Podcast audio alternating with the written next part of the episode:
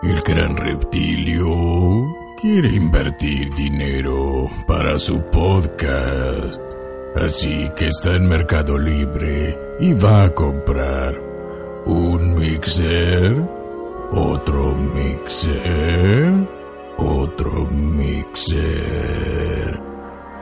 Pero reptilio, el mixer no es para eso, no te va a servir. Snarf, el mixer es el estándar del podcast y sirve muy bien y es lo más barato. No necesariamente es lo más barato, quizás no sea una compra inteligente, reptilio, hazme caso, por favor. Un mixer, otro mixer. Leo, no quiere comprar mixers. Snarf, ya déjalo, son mixers, sirven para todos, son excelentes. Todos están en contra del viejo Snarf.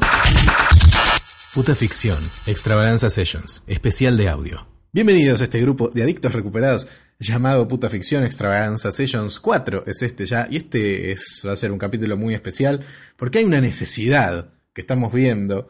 Nosotros que nos transformamos en una especie de gurúes del audio. Somos gurúes de todo, más o menos. Sí, gurúes de todo. Guruses.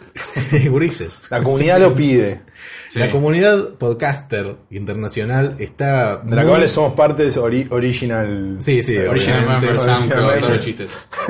Está necesitando clarificaciones. Una luz en el camino. Una luz en el camino en todo lo que es el tema de audio. Por eso... El capítulo de hoy de Puta Ficción va a ser un especial sobre audio. De audio general, audio vocal, sí. Audio que se usa para grabar un podcast, ¿no? Pero no específicamente para grabar un podcast. Porque... Pero sí dentro del contexto de los podcasts del tercer mundo. Una visión generalizada... Y después algo más específico para los podcasts, sí. Una fonoaudióloga también, nosotros, que es importante. Por lo menos dos de nosotros, no sí. Vamos a decir quiénes, pueden adivinar después, sí. Nos dedicamos al audio profesional. Y yo soy locutor. Esto para vivir, sabemos de esto. Y también sabemos que es un tema muy polémico, que no es una ciencia exacta, que exacto. Depende mucho de la percepción humana y que genera... muchos conflictos, sí. Y muchas pasiones. Es una polémica, sí. Que acá nuestros amigos podcasteros van a entender. Si digo una muy fácil es Mac versus PC. Sí, ponele, tal cual. Digamos, claro, peronismo, cual. Antiperonismo. Son cosas que no van a estar... Antinomias nunca van, claro, a ser resueltas. Entonces es por eso que ni siquiera... Esto estamos haciendo para Argentina Podcastera, hay que decirlo. Sí, que vamos, ahí va a estar. Este va a ser... No, además... los cuales, o sea, los podcasts que hicieron específicamente para podcasts son muy útiles. O sea... Ellos siempre hablaron desde su experiencia personal, nosotros vamos a hablar de nuestra experiencia personal también. No, además lo que nos dimos cuenta es que hay mucha gente que entra a la comunidad pidiendo consejos de audio, y entonces este es un gran link para pasarles, y de hecho lo estás escuchando en este momento después de que te pasamos el link. Oh. Hola. No, porque está bien, primero va a haber que escuchar este programa... Conocer un poco los básicos, sí. Los básicos del audio. Después pueden surgir dudas y todo eso, pero yo creo que de acá uno se va a llevar realmente algo con lo que... Al final del capítulo voy a pasar el teléfono de Vita G, lo van a poder llamar cuando quieran. Por supuesto, para la que pase un presupuesto. Claro. Por ejemplo... está lleno en internet de tutoriales, sí. Y de cosas. Y este va a ser como mi primer rant. De cosas de audio, muchos tutoriales de audio. En castellano prácticamente no hay todo en inglés. Hay, pero son lo mismo. Hay, bueno, ponele, hay alguno que otro. Y hay muchos que son especiales de podcaster, ¿no? Sí. Y entonces los podcasters tienden a mirar esos. Porque sí. Dicen, esto es más parecido a lo que hago yo, seguramente es un tipo que se especializó en podcast y entonces va a darme, sí, unos consejos muchos más dirigidos hacia mis necesidades. Sí, pero aparece el video y el chabón tiene 5 bandejas conectadas. No, son todo bastante rústico. Es demasiado rústico y eso para mí no tienen que ver ninguno de esos videos. Son todos cualquier cosa, conceptualmente están mal. Sí. Miren videos. De hecho yo puse uno que conceptualmente está mal en varios aspectos, pero me parecía que, como puse, clarificaba más de lo que oscurecía, digamos. Yo recomiendo, si vas a mirar uno de esos, hay que mirar uno de un especialista en audio en serio. Lo que pasa es que mucha gente no lo sabe diferenciar. Y lo que veo yo cuando veo gente que... Incluso gente que escribe libros, de podcast... Hay dos libros de podcast, los dos recomiendan básicamente lo mismo. Sí, y está cualquier cosa, básicamente. No, no es cualquier cosa, pero la verdad es que, por ejemplo, ¿con qué vas a arrancar? No, no. Porque no me quiero meter en el tema. No, yo primero lo que quiero decir es que cuando... Generalmente lo que está pasando es que cuando ven tutoriales de audio hechos especialmente para podcasters, lo que terminan viendo es...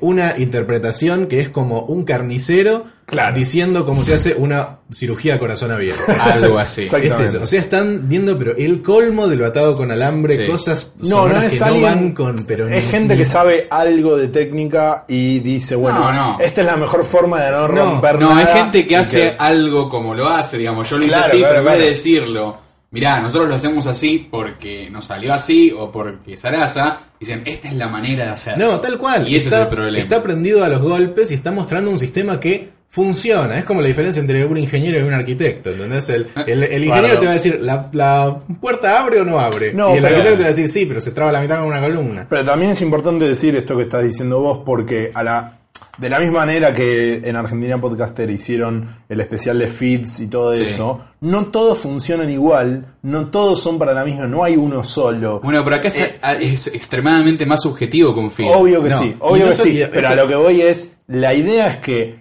no hay forma de que vos digas, es esta la solución, tal cual. Y todos compren esto. Además, no hay solamente, digamos, un tipo de podcast. Hay un podcast que se graban 6 personas, otro es por Skype, otro que es un gamer solo haciendo un juego. Esto es una introducción para que empiecen a averiguar más allá de los 3 tutoriales que dice cómo empezar un podcast. Nosotros no somos especialistas en podcast. De feed no sabemos nada, eso sí. No, hacemos todo mal. No, y es como, y si me pongo a hacer un especial de feed diciendo cómo atado con alambre hacemos nuestro feed o lo que sea, una persona que sabe de eso se va a querer clavar una viroma en el ojo. Como cuando yo miro, digamos, especiales incluso de gente muy conocida dentro de internet.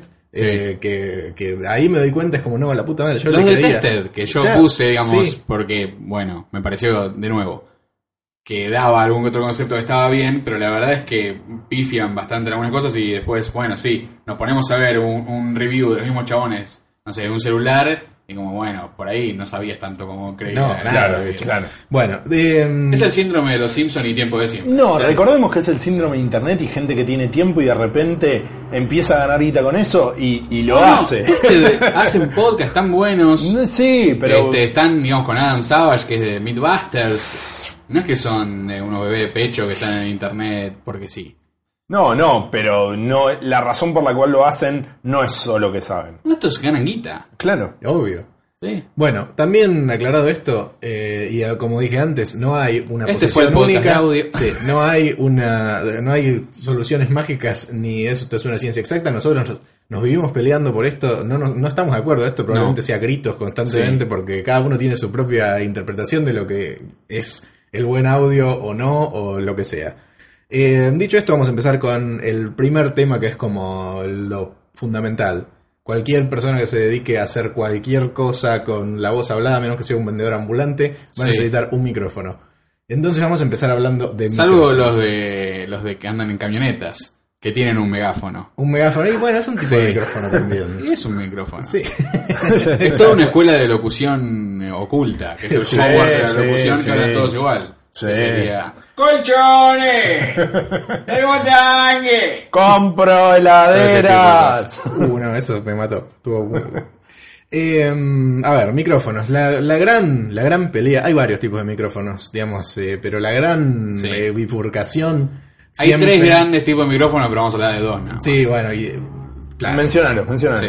Vamos a hablar de los que vienen al caso acá, que son micrófonos condenser y micrófonos dinámicos. Sí. Pueden ubicarlos en internet en páginas en castellano como dinámicos y condensadores. Sí, condensadores, por ahí, ponele que les dicen. El dinámico es el que de vista lo van a tener más fácil porque es el que se usa en cualquier aplicación en vivo. Si ven a un cantante en vivo, está cantando con un dinámico. ¿Cuál es la particularidad del dinámico, Martín? Es bastante complicado. Si ven un cantante en un estudio, probablemente esté cantando con un condenser. Sí, a veces usan algunos dinámicos también, pero por una cuestión de color, del micrófono o lo que sea, pero en un ambiente totalmente controlado, la verdad que pueden usar cualquier micrófono. No es... A rasgos generales, la diferencia es la sensibilidad. un condenser, como el que estamos usando. ¿El tuyo es condenser también? Sí, son tres condensers. Son tres condensers, bueno. Están hechos, digamos, para imitar cómo escucha el oído humano. Entonces, cuando uno habla cerca, se escuchan las cositas, qué sé yo, bla, bla, bla. Y también toma todo el cuarto, toma la reverberancia y demás. En cambio, un dinámico es más como un Falcon, que es bastante más direccional que un condenser carioide. Igual eso ya es otro tema. Y toma menos el ambiente. Pero, ¿por qué creo que no es lo ideal para el podcasting? Porque está hecho para cantantes y para grabar guitarras en vivo. O sea, el volumen que requiere un dinámico para sonar bien es el de Cristina Aguilera cantándole. No el de 4 horas hablando, digamos, de jueguitos con todo. O sea, así, no permite lo que está diciendo yo que soy el que requiere el que más volumen. Sabe acá, lo traduzco para Doña Rosa, es el que requiere mejor manejo de voz en algún punto. Más o menos. No, porque vos no... No, necesitas más de que tu voz lo active. Cosa que el condenser no tanto. No está hecho para eso. El condenser está hecho para locución y demás, para cuestiones más donde la palabra hablada va a ser capturada de una manera más correcta. Entonces el dinámico tiene menos volumen. Por eso terminan usando el Levelator y estas cosas, porque tiene como poca nafta. El condenser es un micrófono que capta los armónicos, los resonadores, toda una cosa mucho más sensible que transmite la voz humana, que necesita para llegarle a las fibras de las personas que le están escuchando. Sí, para que después lo escuchen en un... Y el dinámico es el que usa el disjockey para decir...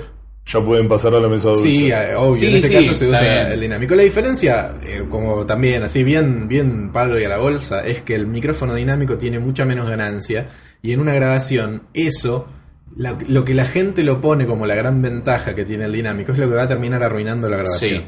¿Por qué? Porque al tener... Depende de cómo se use, igual. Al tener muy poco volumen, lo que van a tener que hacer es subirle la ganancia de la placa de donde sea que están grabando al máximo, o peor, grabarlo en una onda súper chiquita y después con algún programa levantarlo desde la computadora. Y eso, que supuestamente toma mucho menos ruido de fondo y zaraza, cuando vos lo levantás después con un programa o lo que sea, vas a hacer un desastre con el audio, porque los ruidos del fondo no van a estar, pero sí va a estar el ruido propio, digamos. Hay una cosa llamada self-noise. Va a estar todo, porque el ruido, por más que lo capte chiquito, después cuando lo levantás lo levanta. Entonces, no como un condenser.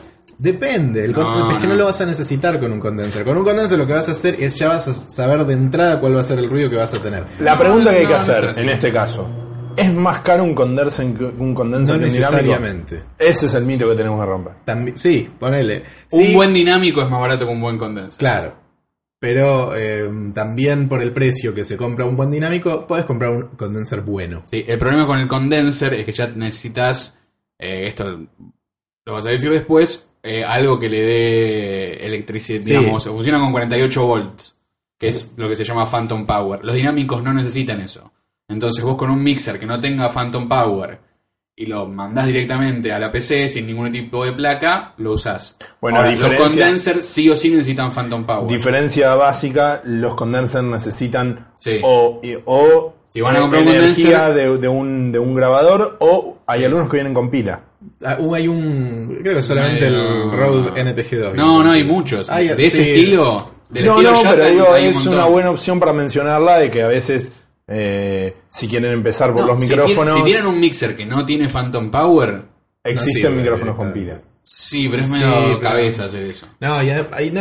Muchos micrófonos USB, que ahora los vamos a hablar un poco mejor, son condenser y los alimenta el propio USB. Bueno, pero tiene una placa de audio. Requieren alimentación. Exacto. Otro problema con los dinámicos es que al tener poca ganancia, lo que se transforma en la técnica utilizada por el que usa micrófono dinámico es hablarle muy cerca. El peteo. Sí, y eso lo que termina generando es que el nivel de popeo en el micrófono sea totalmente un desastre, inaceptable, y te arruina realmente el audio. Demostrar lo que es. Mostrar que es el plosive en vivo. ¿Cómo? Ahí está. Cagué el oído, ¿no? Por ejemplo, decime. Perón. Perón. Incluso podemos decir de la cosa subjetiva, se escucha el popeo, escucho el popeo. No, el problema con el popeo es que después, cuando lo penetres en un Levelator, toma eso como que decís algo fuente, sí. Y el Levelator no va, que es cuando se escucha eso, que esas voces que está como, porque el Levelator toma el ruido como si fuera algo que querés que se escuche. Sí, no lo discrimina. Pero además imagínate cómo va a sonar un podcast que tiene 8 personas hablando a la vez con dinámicos, todos con el micrófono pegado a la boca, donde cada P explota por todos lados, y encima todo, o sea, es como, después se vuelve una cosa que el únicamente lo puede escuchar el que lo hizo porque lo tiene algo de alguna manera, claro. Bueno, pero también, para también hablar de que estamos hablando de podcast, entendemos que no es lo primero que todos, es muy claro que después de 5 podcasts la gente dice, che, tenemos que ponerle onda al audio, o sea, no estamos diciendo nada. Depende del nivel de oído. No, yo creo que, o sea, esto también es mi opinión, y por lo que veo en la página Argentina Podcastera, no hay un podcast que suene mal, que llegue un décimo capítulo sonando igual de mal. Todos sabemos que nos preocupamos un poquito más para empezar a hacer. Dentro de ahora lo que es el podcast, hay cosas aceptables, totalmente. No, igual, no hace falta sonar perfectamente bien. No, pero digo, de que hecho, la búsqueda empiece con la misma creación del podcast. Nosotros nos tomamos un montón de licencias. Igual la calidad de audio es subjetiva, pero los plosives, ¿cómo se llama en castellano? Popeos.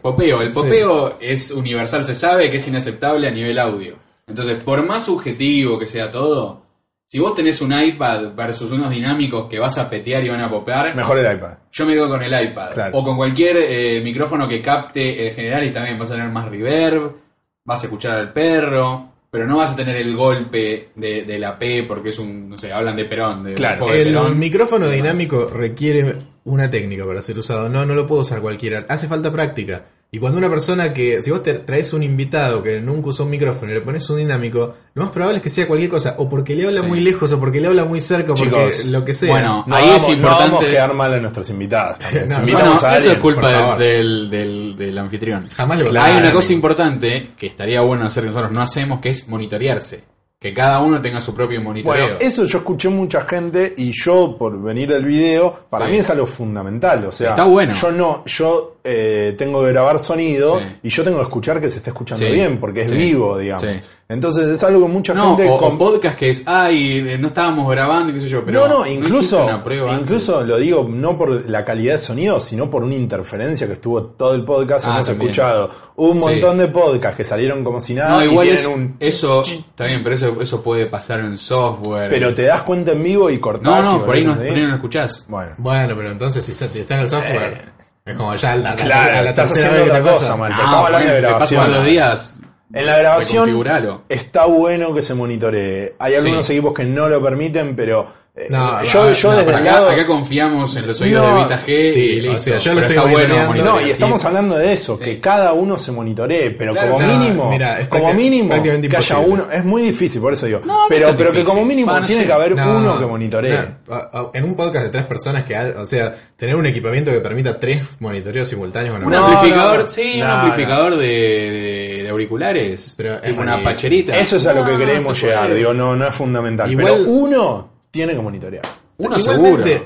Yo ponerle que soy el que le estoy monitoreando todo el tiempo, escucho algún popeo, alguna cosa, algún ruido de fondo, no sé qué. No es tan importante. Es eso, medio la molina, o sea, del podcast. Sí, el podcast tiene esas licencias. Sí, seguro. Pero nosotros tenemos uno de los micrófonos que es inalámbrico y que tiene pilas, y vos notás si se le acaban las pilas. Sí, yo no me voy a dar cuenta. Claro. Si no hay nadie monitoreando, no nos damos cuenta. No, por ahí a la mitad se te murió y ya está. Sí, pero se está escuchando todo raro, con interferencias. Cerremos lo de los micrófonos. Sí, bueno, versus dinámico. Sí. USB. Sí, pará. Micrófono USB. Pará, dijeron una animalada en Argentina. No en Argentina, no fueron ellos. No me acuerdo quién fue. Los queremos. En la convención. ¿Cómo se fue? En la PodFest. No me acuerdo quién de un podcast dijo que los micrófonos USB tenían más calidad que un condenser y una interfase de audio común, porque había, digamos, como menos elementos en la cadena. Cosa que es cierto. Eso. Salvo menos en el caso de los micrófonos USB, que son chotos en general. Sí. Vienen mejorando, digamos. Yo acá tengo un Samsung CO3. Su versión USB es como un vómito de diarrea de, no sé, de lo peor del mundo. Pero, no sé, van saliendo otros. Los Audio Technica nuevos están un poco mejor. Shure tiene otro que está bastante mejor. Y la verdad es que si sos un podcaster que hace nada más, que está solo, haciendo review de lo que sea, es bastante normal en el gaming. Como que el gamer, ¿entendés? Te hace un podcast de una review de un juego y lo sube a YouTube, usa el micrófono USB, está todo bien. Ahora, ya si son, hasta te diría de a dos, si son dos y les gusta estar cerca y se van a abrazar, pueden hacerlo con un micrófono. De hecho, Goodbye Sorday nosotros lo hacemos con un micrófono. Sí. Un micrófono bueno, que es como el que está usando. Bidireccional. No, como ese. Como ese. Estoy señalando a ver, el micrófono. Pero es un buen micrófono. Le ponemos volumen, nos quedamos lejos. Y como sí, está todo lejos, bien. Ojo, no, lejos no, a la distancia que hay que estar. O sea, no, pero a 20 centímetros de micrófono estamos. Obvio, no, pero es que bueno, a esa distancia hay que estar. Sí. Pero un micrófono USB no tiene esa calidad. Los micrófonos USB en general son versiones chotas de micrófonos mejores. El micrófono USB lo que tiene es que funciona además como placa, te permite no comprar una placa. Sí. Pero es un micrófono práctico, que yo jamás recomendaría comprar, porque incluso siendo un podcaster que graba solo, algún día vas a querer traer un invitado, algún día vas a querer hacer otra cosa. Y el micrófono USB te está haciendo de placa. Entonces te está arruinando la vida. O sea, recordamos que nosotros estamos hablando desde el lugar de que nos ha pasado, empezamos a hacer el podcast y se nos ocurre una idea y estamos limitados técnicamente. O sea, la idea es que no pase eso. Igual a la hora de comprar algo, vos tenés que pensar en cómo va a ser el podcast la mayoría de las veces. No podés estar pensando, un día voy a traer a Máxima Zorrayeta y voy a tener un micrófono USB. No, pero sí. Hay un gran mito o una sensación que... USB, sí. No es que sale la mitad que la versión que no es USB o lo que sea. Sí. Realmente claro, igual estás gastando plata. Claro. Comprate el bueno y te va a servir para varias cosas en vez de para grabar vos solo. Terminás gastando más. Bueno, pero lo podés vender un poco más. Yo digo, si pasado mañana hago un podcast yo solo y no tengo nada, me compro un micrófono USB. Si vas a estar solo, puede ser. Si vas a estar solo, sí. Incluso es un micrófono que además no te sirve como micrófono. O sea, no lo podés sacar del USB. Algunos sí. Ah, sí, algunos. El Yeti Pro y creo que algún Shure USB se puede. Sí, ahora están viniendo eso, qué sé yo. O sea, está bueno. Zafan. No, ponele que... Mejoraron un montón. La verdad es que creo el primero que salió fue el Samsung, sí. Uno de los primeros, el CO1, uno de esos. Y es lamentable el audio que tiene. Pero ya el Yeti Pro, el Shure PG42 y el Audio Técnica que están ahí... Ya se escuchan bien. Por lo que salen, siempre para mí tenés una versión normal, o sea, un condenser. Yo lo preferiría normal, porque después podés ir haciendo upgrades y ya te sirve la placa en sí misma. Sí. Igual esto, ya recomendamos varios y también tienen que ver con cómo vas a grabar. Sí, obvio. O sea, estamos hablando de los USB, son muy prácticos cuando estás decidido que no vas a comprar ningún grabador externo ni una placa para la compu. Tenés que llamar al brujito maya para conectar dos USB en una computadora. Ah, olvidate, no existe. Al brujito maya tenés que llamar. Sí. El brujito maya te lo hace. Pero no crean que porque tenés 38 entradas USB podés tener 38 micrófonos. Conectados. O sea, cada micrófono es una placa. Cada placa es un dispositivo nuevo que la Mac o la PC... va a empezar a decir, maestro, ¿qué me estás poniendo? Y demás, así que ojo con eso. Es como querer grabar con tres placas simultáneas, o sea, vas a generar un quilombo de drivers y de no sé qué. Prueben poner dos impresoras en una computadora. ya eso te va a dar suficientes problemas. Brujito maya. Claro. Y bueno, y también a la hora de usar el mismo micrófono para grabar a más de una persona, lo que, digamos, la otra pata que está dentro de los micrófonos es el tema de los patterns, o de los patrones, de cómo capta audio un micrófono. El estándar, digamos, es el cardioide, que tiene como una forma de corazón. Exacto. Saliendo, por eso cardio. Sí, o sea, vean el micrófono y en una forma de corazón es su zona de... Claro, hagan como hacen la gente para sacarse fotos pelotudas, ¿viste? Con la mano, con la forma de corazón. Te lo muestro rayando el mío, si querés. A ver. Mirá, ahora le estoy hablando directamente al micrófono. Esta es la parte de adelante. Sí. Ahí está. Atrás, ¿se escucha? Poquito. Se escucha para mí. Bueno, ponele que le cambio el pattern. Quilombo, ya estamos. Ese quilombo, boludo. No, bueno, está bien. Mientras tanto yo voy a explicar los... Ahí está bidireccional.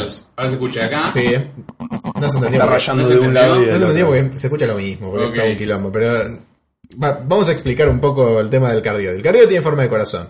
A medida que vos vas haciendo hipercardioide, ultra, no sé qué, bla, bla, vas afinando lo que es ese corazoncito... Y termina siendo cada vez más direccional. Un micrófono hipercardioide, como son los micrófonos que se llama shotgun. El condenser shotgun es como un palito. El típico que ves arriba de una cámara. Sí. Claro, ese es, digamos, un micrófono ideal para grabar voces en ambientes acústicos medio hostiles. porque direccionado hacia la fuente de donde sale el audio, digamos, rechaza el sonido del ambiente. Tiene las ventajas del dinámico y las del condenser en, una grabación. Perdón, es para poner un ejemplo, es muy direccional en ciertos casos, está bien, estamos hablando que existen micrófonos shotgun de muy buena calidad, pero en un partido de fútbol, o sea, de una punta a la otra de la cancha, digamos, a lo ancho, se escucha la voz de alguien y se escucha eso a pesar de todo el ruido que hay alrededor. Un micrófono de $1,000 en mercado libre. No, ni hablar. Pero con un shotgun, un mini shotgun robado de una cámara vieja, también eso. El scraper acá re sirve. Bueno, si ustedes encuentran una cámara que le pueden sacar el shotgun. Los probamos, son una mierda. No, son malos, pero te permiten eso. Te permiten que si vos te pones en me suena como un iPad. Mirá, yo para un podcast siempre recomiendo Shotgun, porque el ambiente donde lo vas a grabar va a ser la casa de no sé quién, donde no es ni en pedo un ambiente acústico, está lleno de reverb, está lleno de cosas que, bueno, el podcast permite todas esas licencias, pero cuanto mejor lo puedas solucionar, mejor. Y un condenser Shotgun no es, o sea, siempre, casi siempre de cada versión de condenser tenés su partener, su paralelo, su paralelo shotgun. Y hay micrófonos bastante baratos, muy buenos para grabar así, que son condenser, o sea que te graban como buenos matices de la voz y además direccionados. Tiene la sensibilidad del condenser porque son un condenser y digamos la direccionalidad de un dinámico. Claro, la contra eso igual acá hay que si te mueves un poquito no pasa nada, pero más o menos, pero no se aparecía. Claro que, o sea, que en el podcast Mohamed Ali. No. Estamos tan quietos. Ahora, igual la gente confunde el ruido a la acústica, que son dos cosas distintas. Sí, igual, una cosa es el ruido del colectivo que está pasando ahora, y otra cosa es la acústica inexistente de la casa de Fechi. Terminemos igual con los patrones. Sí.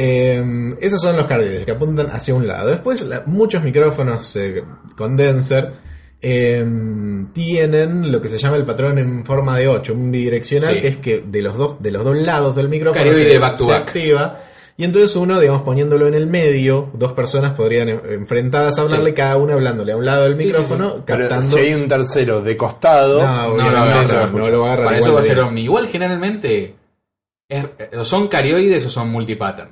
Sí. O sea, o tienen carioide bidireccional y omnidireccional, o son solamente cardioides. Sí. No conozco ningún micrófono que sea bidireccional y cardioide. Bueno, esto nada más. Esto me parece raro. Esto nos sirve para la gente que dice, bueno, somos 6. A ver, bueno, pará. Eso también, porque cualquier micrófono que tenga distintos patrones, después nos faltó el Omni, que bueno, como su nombre lo indica, capta en forma circular, digamos, claro, desde los ángulos, desde las diagonales también. Ahora, esto no quiere decir que porque vos tengas un micrófono Omni, vos podés poner 16 personas, ponerse en la mitad del cuarto y se va a escuchar todo espectacular, no sé qué. No, siempre que tenés que estar a la distancia correcta del micrófono, ya sea omnidireccional, lo que sea, o cardioides, vos tenés más o menos una distancia de 20, 25 centímetros. Depende del micrófono. Sí, depende del micrófono. Un micrófono barato como el que estoy hablando ahora, un poquito más cerca. No, y aclaremos eso, o sea, 20 o 25 centímetros es lejos. O sea, no acostumbrémonos a que hay que hablar lo más cerca posible. No necesariamente, porque lo más cerca implica que los pops se escucha más, pero digo, pero se va a escuchar más, pero sí, vas a golpear. Pero que no nos incomode eso de estar cerca, digo. Al micrófono hay que hablarle a la distancia, hay que hablarle. Cada micrófono tiene una distancia, o sea, ahí está la regla de la loja. Hagan el símbolo de la loja al micrófono desde la pera a la loja. Sí, el hang loose. Y esa es más o menos en un buen micrófono, digamos, pero yo lo hago ahora y no se me escucha. Está lejos, bien, claro. Está lejos porque es un micrófono barato. Bueno, eso fíjense con auriculares donde se escucha mejor. Eso es importante. Prueben también ustedes después cuando lo compraron, antes de grabar el primer podcast, experimenten. Sí. Claro. Experimenten posiciones de micrófono, distintos seteos y demás, ecualizaciones. Eso hay que toquetear. Así es. Bueno, en cuanto a ecualizaciones y eso, que también hay como un tema. Vamos a pasar a... No, está bien. Ahora el tema que habíamos dejado colgado, que es el tema de la acústica de los lugares donde se va a grabar.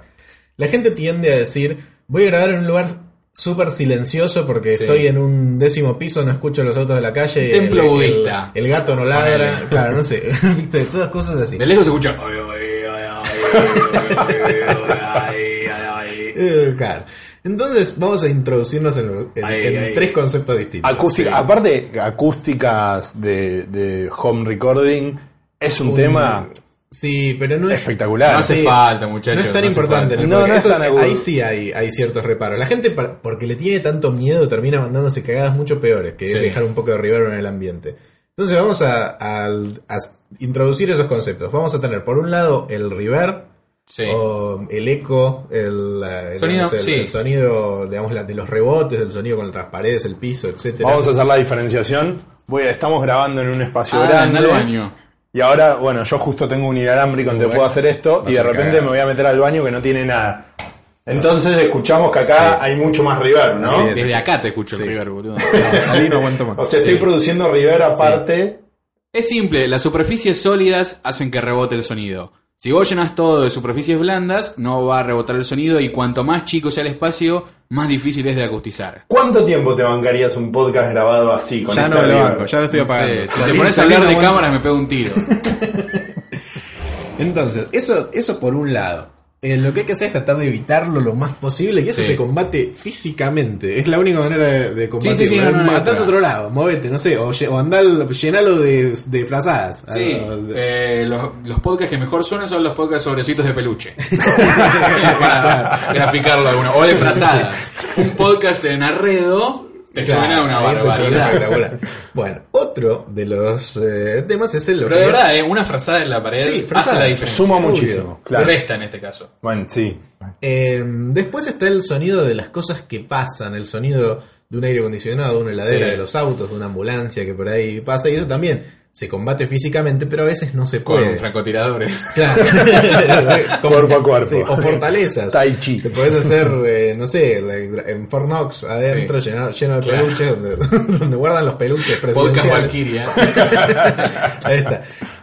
Y eso te puede pasar, no pasa nada. Si se escucha un colectivo de golpe en un podcast, no tenés que volver loco, no tenés que hacer otra elección de micrófono por si de golpe pasa un colectivo. Claro, porque está bien, puede pasar, en 2 horas por ahí te pasó un colectivo y se escuchó, o una ambulancia, pero el resto del podcast te suena todo un desastre. No, la diferencia es un formato que tiene licencias a nivel audio. Sí, perdón, a nivel pero contexto. La diferencia es, y hemos escuchado podcast, acá no se pongan al lado de una ventana, de una puerta, quieren grabar en un lugar público. Bueno, no intenten como evitar ese sonido. Lo están grabando en un bar porque tienen un invitado o algo así.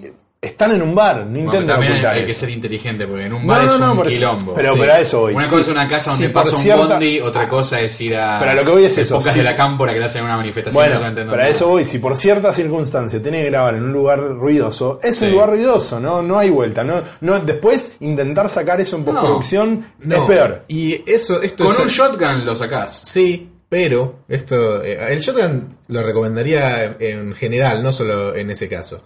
No hay que hacer la elección de gear o de micrófono en general basado en el colectivo que pasa. Porque por evitar una cosa que pasa en un segundo, terminás empastando y arruinando el audio de todo el resto del podcast. Si lo puedes evitar, si te puedes correr, si puedes ir a otro lado, si puedes poner una frazada en la ventana o lo que sea, esa es la solución. Y no elegir grabarlo con dinámicos por miedo al colectivo y después tener... Sí, las soluciones físicas reales son siempre mejor que las soluciones de guía. O de toda la vida. Claro. Y el tercero... Si vos podés grabar en la casa de tu abuela que está lleno de frazadas y qué sé yo, hagan el podcast con la abuela. Al fondo. Ya. Sí, todo lo que sea. Y el tercero, de las cosas que tenemos que tratar de evitar, recapitulando, tenemos el reverb, zaraza, después tenemos el ruido de las cosas que pasan, y después tenemos el ruido propio de los micrófonos, que cada uno tiene, que es el llamado self-noise.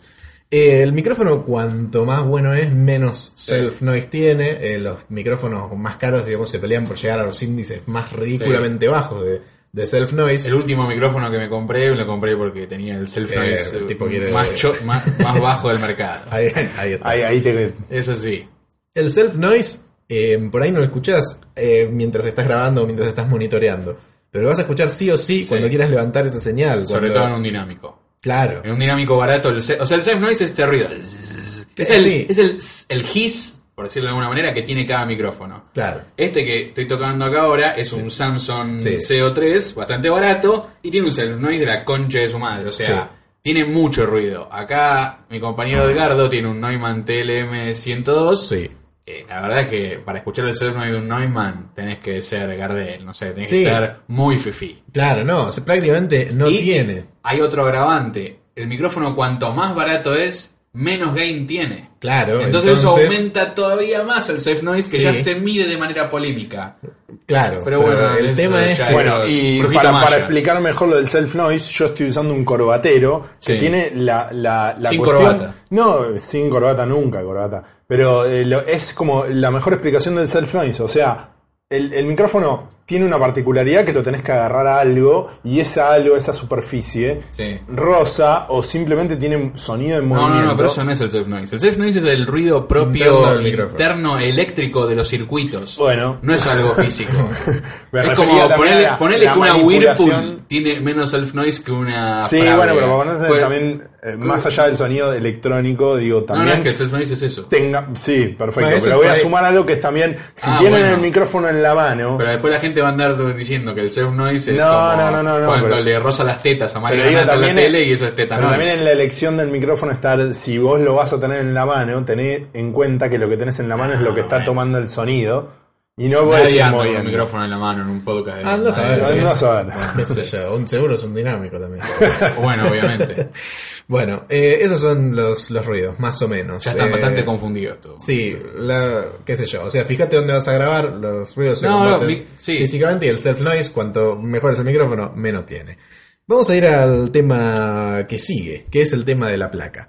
La computadora, para grabar audio... requiere de una placa, que puede ser la placa on board que está puesta en el madre, o por ahí es una que te vino cuando la compraste. Sí. Normalmente es una Sound Blaster 5.1. No, pero tiene una entrada una entrada de 3 de mini plus, 3.5. Y nada, y así como decíamos, una placa super estándar no está hecha para grabar audio, está hecha para que escuches música mal. Si sos, volvemos con los gamers. Hay mucho review de gamer y podcast de gamer que se hace con un headset, que son los auriculares y el cosito de telemarketer. Lo que usábamos para hacer, ¿cómo se llama? El Net Meeting. No sé de qué hablas. El primer programa tipo Skype, que era de Minecraft. Bueno, claro, para hablar. Que te ponían los auriculares con el microfonito. Y ya dentro de eso hay varias calidades y demás, pero si estás solo, zafa, qué sé yo. Para arrancar está bien. Sí. Ese es el tipo de audio que vas a tener con la placa on board. Sí. Por más cara que sea la computadora, la placa on board es una placa. O sea, piénselo. Yo sé que hay muchos podcasts que juegan, digamos, a los jueguitos. Piénselo como la placa de video on board. Tiene esa calidad. Sí. Por más buena que sea la computadora, le decís a un gamer o a alguien que sabe de video y que edita que está usando la placa on board, y medio que te va a mandar a fusilar. No, y además, lo que tienen que pensar con la placa on board es que... además, o hay Macs con placa on board de video que son buenas. Hay de las dos. Hay de las dos. Sí. Bueno, pero de audio no hay, o sea, no hay placas que vienen Macs. No, pero es el mismo concepto, es con placa dedicada. Cuando hay placa dedicada es mejor. La placa on board ya de por sí te va a dar un sonido medio choto. Y si vos a eso le sumás un dinámico con mucho self noise o un cuarto o lo que sea, se lo tenés que sumar. Y además, si son 6 personas o 7 personas, lo tenés que multiplicar ese self noise de cada micrófono por cada 6. Uno de los que está sonando, y además con el sonido de ambiente y no sé qué. Más el levelator. En la placa on board te hace un desastre. Y aparte es un solo canal. O sea, no, si hay un micrófono que tiene problemas... Claro. Todos los demás quedan no podés corregir después las cagadas de un micrófono solo que andaba mal. Pero hablando de eso, yo hago una pregunta. Pero es la opción más barata. Pero para poner como, ya sé que no es la más barata, pero si nosotros tuviéramos un problema de hiss o de un micrófono que tiene un ruido continuo, separado de los demás, ¿es difícil de corregirlo? Se puede tratar. Hubo varios. El problema es cuando mezclas dos. Con uno quizás es mucho más simple. No me acuerdo ahora los nombres, pero este micrófono que está acá, en uno que hicimos, tenía un ruido terrible. Ya no, o sea, digamos, se puede salvar hasta cierto punto. O sea, sonaba mal, pero no sonaba con el ruido. Yo empecé a meter... no sé ni lo que hice. O sea, empecé a modificar el audio hasta que quedaba raro... Pero sin que sea... No, y sí, obviamente, si podés, digamos, lo que te permite una placa de sonido externa es grabar en canales separados y después trabajar cada audio por separado, y si hay uno con problemas, por lo menos es uno solo y no son todos. Además, igual como nosotros usamos 3 condenser, algo que, digamos, es una debilidad, pero una fortaleza en el caso de que un micrófono ande mal, es que yo ahora como estoy hablando estoy entrando por sus 2 micrófonos. Claro. Sí, entonces menos, pero si te pones las pilas... podés ir modificando todo de manera quirúrgica hasta que más o menos escuche, y este micrófono lo anulás. Claro. No sé si se entendió igual de lo que estamos hablando. No, sí, sí. O sea, sí, cuando vos tenés una placa on board, te queda solamente un track. Claro. Donde están todos los micrófonos que vos pusiste. En cambio, si vos tenés una placa de audio externa. La peor de todas ya te permite hacer esto. No, la peor de todas ya te da uno nada más. No, pero la M-Audio Fast Track te da solamente un track. No, no. Ah, no. Un solo track con Phantom Power, pero podés tener dos dinámicos. No, cualquier placa ya hoy en día te da dos entradas simultáneas. Generalmente vienen con dos entradas, que ya dos son mejor con una. Digamos, podés grabar dos personas tranquilamente en dos tracks separados, o tres, si están ubicadas estratégicamente, también te puede dar bien en dos canales, y con eso podés... Ahí ya te quedan dos canales. Podés laburar, digamos. Pero bueno, ya con una calidad de audio mucho mejor. Sí, estás entrando. No, por eso digo, hay pequeñas ideas y cambios que realmente son mucho más importantes que otros, como decíamos lo de antes.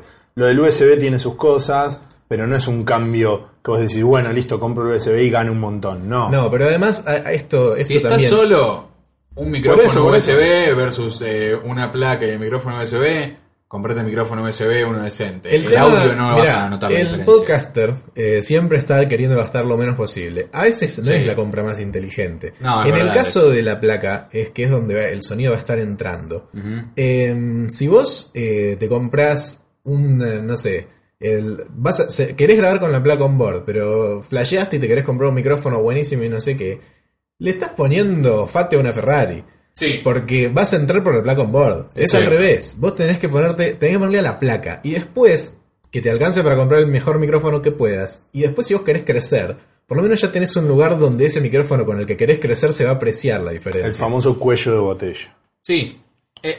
Lo que es la cadena de audio es que, digamos, todas las cosas que tenés conectadas a una computadora en este caso, la calidad te lo define el eslabón más débil, como en las películas de espías y demás.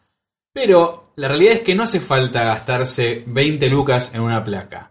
Una placa de 3.000 pesos, de 4.000 pesos, suena igual que la de 20.000. ¿Cuál es la diferencia con la de 20.000? Que te va a durar toda la vida. Y además que debe tener 20.000 entradas. Sí, pero una placa que tiene dos entradas es más barata que la de 20.000, porque tiene solamente dos entradas y entre 5 años se te va a romper. Sí, hay un podcast que son 4 y van a estar siempre 4 y no sé qué. Ahí la inversión es una placa de 4 entradas. Que no es tanto debe ser más barato una Zoom igual.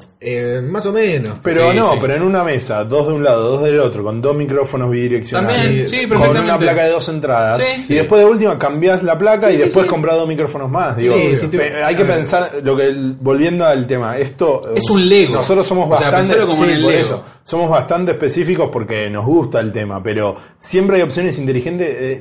Lo que nosotros un poco criticamos es comprarte algo que después vas a tener que vender todo y lo vas a vender por dos más. Vos te compras un micrófono USB y querés hacer un upgrade, te clavás. Por eso, lo vas a tener que vender. Por eso, a menos que compres el que tiene el conector. Pero aclaro un poco que es eso. O sea, nuestra propuesta de gastar un poco más tiene que ver con que la idea de esto no es... Y a veces gastar lo mismo, La idea a veces se gasta lo mismo. Sí. Sí. Pero digo que la idea de gastar un poco más tiene que ver con que puedas seguir creciendo en esto. No compro lo mínimo indispensable. Sí. Eso nunca es una opción inteligente. Y vos podés comprar lo mínimo indispensable, pero entonces no tenés ninguna perspectiva de crecimiento o de evolución. Por eso. Si vos creés, si vos por lo menos querés llegar algún día, por ahí no ahora, por ahí empezás y querés zafar. Pero dentro de todas las compras que tenés que hacer, alguna por lo menos te tiene que dar la posibilidad de poder seguir construyendo sobre esa hacia un futuro. Por eso, no estamos diciendo que compren todo lo más caro, sino que quizás está bueno gastar un poquito más en, por ejemplo, una placa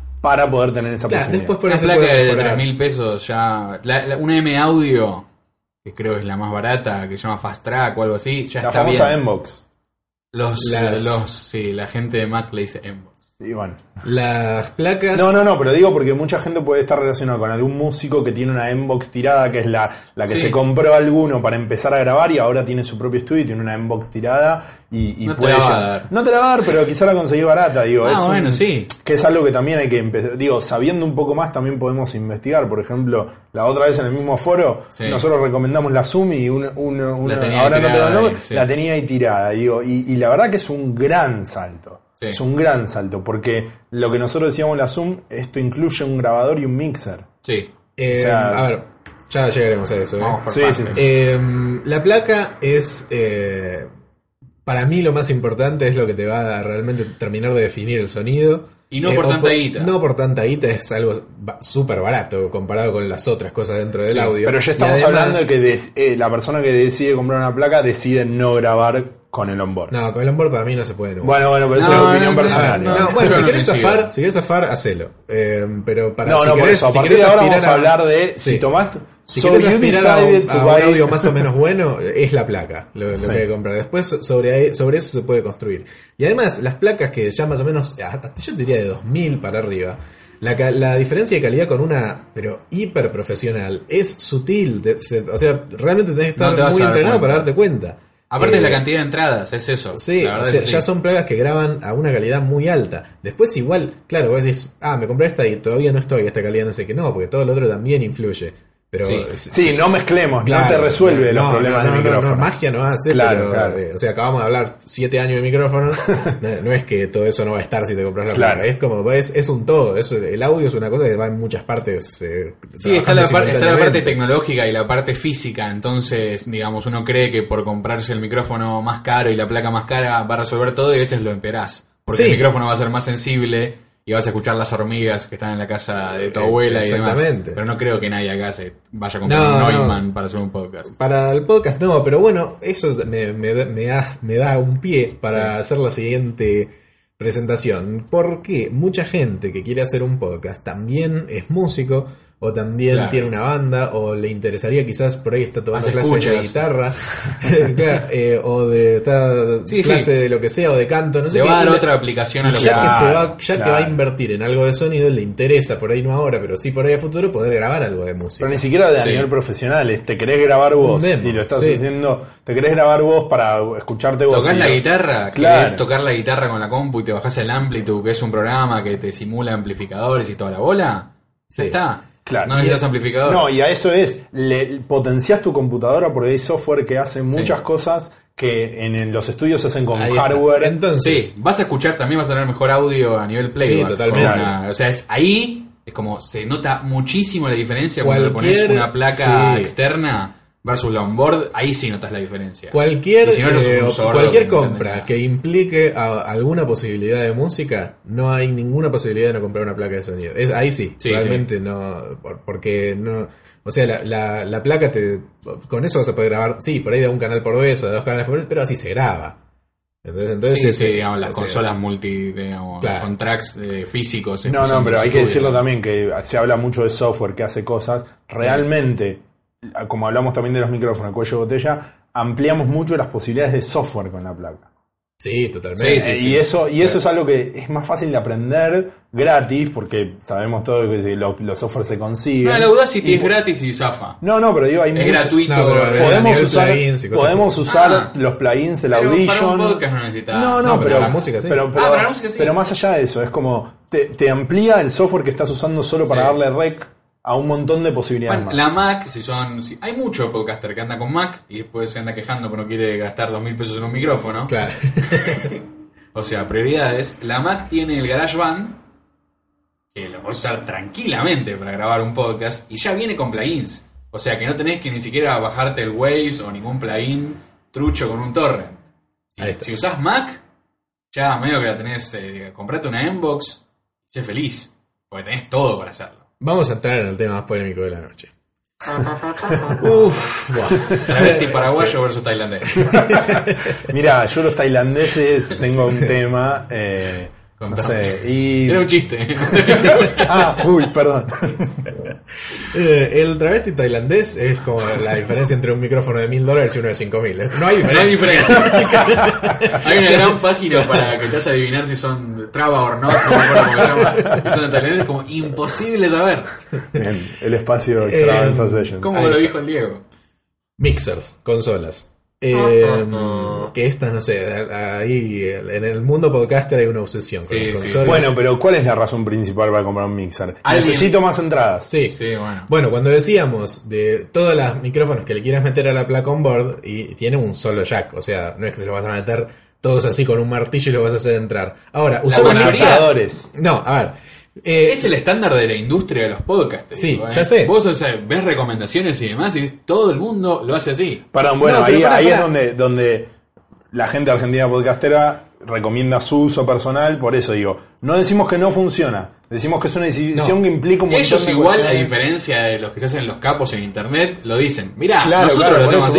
Por eso, es medio atado con alambre, funciona, está fenómeno. No, nosotros estamos ofreciendo otra opción, no estamos diciendo que no sirve. O sea, dejame mostrarlo. Enamorados de los mixers. Sí, pero nosotros nos enamoramos de nuestro sistema también. Digo, por eso vamos a hablar. Yo también, a mí me encantan los mixers, yo los uso, pero para lo que realmente se usan. Déjame ilustrar cómo es un mixer en lo que sería una placa on board. Cuando estábamos hablando de la placa on board y decíamos, todas las entradas que vos le quieras poner, luego tiene un solo jack. Entonces, todas las entradas no es agarrar 5 micrófonos, meterlos todos en el mismo jack y meterlo a martillazos sacando una computadora. Bueno, usar un mixer es hacer eso. Es el modelo espartano. Sí, es ponerlos a martillazos. Nadie entendió este chiste. Tiene que haber 300. Claro. Lo que hace un mixer o un divisor de señal o digamos todas estas cosas que hay algunos que salen $300 en Mercado Libre es de una entrada transformártela en varias. Igualmente, cuando vos pongas rec en la computadora, va a grabar todo en el mismo canal. Lo que hace es meter todo el audio que entre de varias fuentes distintas, condensarlo en una sola flujo y meterlo en el canal ese que va. Uh-huh. Sí, te da la posibilidad de grabar muchos micrófonos en una sola entrada. Lo que pasa es que cuando haces eso... Traten de llenar el tanque de agua con, por ejemplo, Fanta, Coca-Cola... Mirinda y Manaos. Después pongan una sola manguera, canilla y vean de qué color sale. Ese sería el ejemplo más práctico. Queda eso, no lo podés modificar. No. Ahora, si vos tenés un tanquecito por cada mierdita separada, después no quiero tomar Fanta, cerrar la Fanta y seguís tomando Manaos. Gran ejemplo. Entonces pasa eso, vos después tenés una sola cosa que no podés tocar y digamos como entró, no le podés subir el volumen a uno. Si uno está gritando todo el coso y tapa todo y uno quedó bajito. Exactamente. Porque encima, generalmente cuando se graba a través de un mixer te dan más canales, pero después al mixer le ponen todos mix dinámicos que tienen todos ganancias distintas. Exactamente. Es muy difícil de monitorear. Aunque sean todos iguales. Sí, obvio, porque el micrófono barato, y esto va para el condenser y para el dinámico, salen de la fábrica china con ganancias distintas. La ganancia es el volumen. Es como si, el poder de fuego del micrófono. Sí. Vos agarrás 2 micrófonos, qué sé yo, Samsung. Por más que le grites al micrófono, tiene una ganancia a tope. Te vas a comprar no hay control de calidad. Claro. Entonces salen como salen. Te vas a comprar 2 a un local, uno te viene con X y otro te viene con otra distinta. No están estandarizados. Entonces es muy difícil de monitorear, porque además monitorear desde una consola es muy complicado. Y ahora vamos a... Y con el agravante que nadie se está escuchando, cada persona que hable no se escucha así. Como una locura y una sola persona. Para autocontrolar. Claro. Monitoreando. Y entonces como acá que terminamos gritando. Puede ir en el momento tratando de cambiar y de ir zafando y no sé qué, pero después tratar de mezclar eso una vez que esté el audio en la computadora es un quilombo. Claro. O sea, te termina... Es un martes 13 tremendo. La consola está hecha para un uso inverso. La consola está hecha para sacar audio hacia afuera, está hecha para tocar en vivo, está hecha para ponerle muchos canales adentro y después eso sacarlo hacia una potencia, hacia un amplificador, tirarlo hacia afuera. La consola es hacia afuera. Cuando uno la usa hacia adentro, al funcionar funciona. Sí. Pero al no estar pensada para eso, tiene todo para que te salga mal. Y de última, sale como sale, pero no. O sea, que sea un estándar en la industria. Yo no las usé nunca, pero están las consolas que tienen una placa integrada USB. Que también graban, decís. Que graban, entonces deben estar modificadas como para que esto, se haga de una manera distinta. Hay que ver cuántos canales terminás teniendo. Obviamente debe haber consolas que salen un huevo y te sacan cada canal por un track diferente. Pero la barata, la Behringer, o Behringer, como quieren decirle, yo la probaría. Habría que averiguar eso y cuántos canales te termina dando. Eso en realidad es una placa con faders y con muchas entradas. Sí. Y no sé qué, pero es una placa. Sí. Eso está bien. Parecida a una contra de la posibilidad de lo que hacen los de Tester, los Tested, le agregaban, no iban directamente a la placa on board desde el mixer. Hay como una placa Behringer que no te da Phantom Power, es solo para dinámicos. Sí, que tiene como una forma de un Walkman chiquitito. Que es como una placa externa USB que es mejor que la onboard. No es una cosa de loco, sale $30 en Amazon, así que entiendan más o menos lo que es. Una placa decente en Amazon sale $150. Mejora el sonido, la verdad es que mejora, te da una entrada nada más. Ahora, Yo voy a hacer ahora un poco de ponerme en abogado del diablo. Sí. Y voy a decir por qué están tan buenos los mixers. Los Behringer los está usando ahora todo el mundo, que son el modelo 1020, no sé qué, bueno, saben cuáles son. O sea, sí, son las Behringer que se venden ahora. Están buenísimas. Son excelsas. Sí, sí, sí. Son realmente muy buenas. Behringer es una gran consolas. Marca que ha sido apoyada en la historia del audio desde los 90. Sí, pero la verdad que las consolitas van. Las consolas son excelsas, los micrófonos no. Y bueno, y en fin, y todo lo que se pusieron a hacer, no sé, por ahí hay que probar una por una. Behringer era una gran marca alemana que después empezó a hacer mierda en China y así quedó. Ahora, estas consolas son buenísimas, tienen prácticamente no tienen ruido para tocar en vivo, son tremendas, podés ponerle de todo, mezclan bien, tienen varios niveles de ganancia, tienen Phantom Power. Algunas vienen con efectos, bueno, el efecto de la consola siempre es medio pelo. No, todas las entradas tienen Phantom Power. Todas las entradas Canon tienen Phantom Power, a veces sí, a veces no. Mira, en este modelo que es el modelo, ahora no me acuerdo el número, pero me parece que era el 2020. Sí, pero el 2 es el que tiene, el que es el 1200, es el que tiene dos entradas, pero en realidad son cuatro Canon y después que entradas. Recordemos de nuevo que tenga Phantom Power quiere decir que podés usar un condenser ahí, si no tiene que ser sí o sí un dinámico. Son muy buenas, y para tocar en vivo están buenísimas, y para grabar te da esa misma excelsitud. Fidelidad. Claro, pero lo que pasa es que ahí ya no interviene la consola. Intervienen todos los ruidos y todos los otros factores que estuvimos viendo antes condensados en un solo canal, que después no podés trabajarlo, porque ya tenés una cosa ya pre-mezclada y es como vino con los... Sí, digamos, tenés la carrocería de la Ferrari, pero la estás, digamos, empujando a lo picapiedra. La estás usando de tractor, ¿no? Para andar. Hizo bien su trabajo la consola. No es que es un problema de la consola. La consola transportó todo perfectamente, porque es una consola buenísima, pero transportó el self-noise y los popeos de los 80 dinámicos, más de la acústica, más todo, más la gente... Está todo. Así como vino, te lo transportó todo a un solo canal porque funcionan así y te hizo desastres. Y ahí sale la Coca-Cola con Maná o con Fanta. Ella su trabajo lo hace bien, por eso están tan buenas las consolas. Solo que no son para esto. Consola ahora, y placa. Bueno, ahí estamos hablando también. Aunque sea un solo canal, va a mejorar el sonido. Seguro, más que mejor que el onboard, seguro. O sea, pero sobre todo el problema de los dinámicos, que volvemos a esto, es que tienen poco poder. Y entonces una placa, no sé si le termina dando más gain. Obvio. Por eso. Bueno, pero a eso vamos. No es un problema con el mixer. Es el mixer directo el problema. El mixer en este uso es el problema. Claro. Te va a dar una sola cosa y va a arrastrar un montón de problemas. Pero la área es eso. Tampoco es una boca de botella. Si ya tenés armado mixer con varios micrófonos, le agregás una placa y vas a mejorar. Ya tenés eso. Yo creo que la plaquita Behringer ya mejora. Va a sonar con que el onboard va a sonar mejor siempre. Ahora, me dirás, pero nosotros somos 8. Entonces, maten a 2. Claro, no, a unos cuantos. Ahora, si son 8. Ponemos 2 mixer. No, bueno. Pero si ahí se te hace una plaga con 2 entradas. Podrías hacerlo, pero claro, para eso voy. Ahora, la manera de grabar 8 canales simultáneos en canales, en cada uno volviendo a lo mismo, distinto. En todo sentido, la placa es la mejor compra que puedes hacer, porque no importa el resto, te permite explotar hasta lo mínimo. Lo que te estoy diciendo es un caso donde realmente, a menos que quieras gastar 20 lucas, no te queda otra que usar mixer. Claro. Bueno, si son 8, es como, a ver, grabar, ya... Más de 12 es complicado no usar mixer. Solo en un estudio es como que que se pueden grabar 8 canales simultáneos, y cada uno en su propio track y no sé qué. Y además, lo viste, le grababan con 4 canales, o sea... Sí, bueno. No rompa las pelotas. Bueno, tenían 4 canales y eran 4. Sí, ya sé. Ahora, el tema... Sí, eran 4, pero tenían batería, guitarra...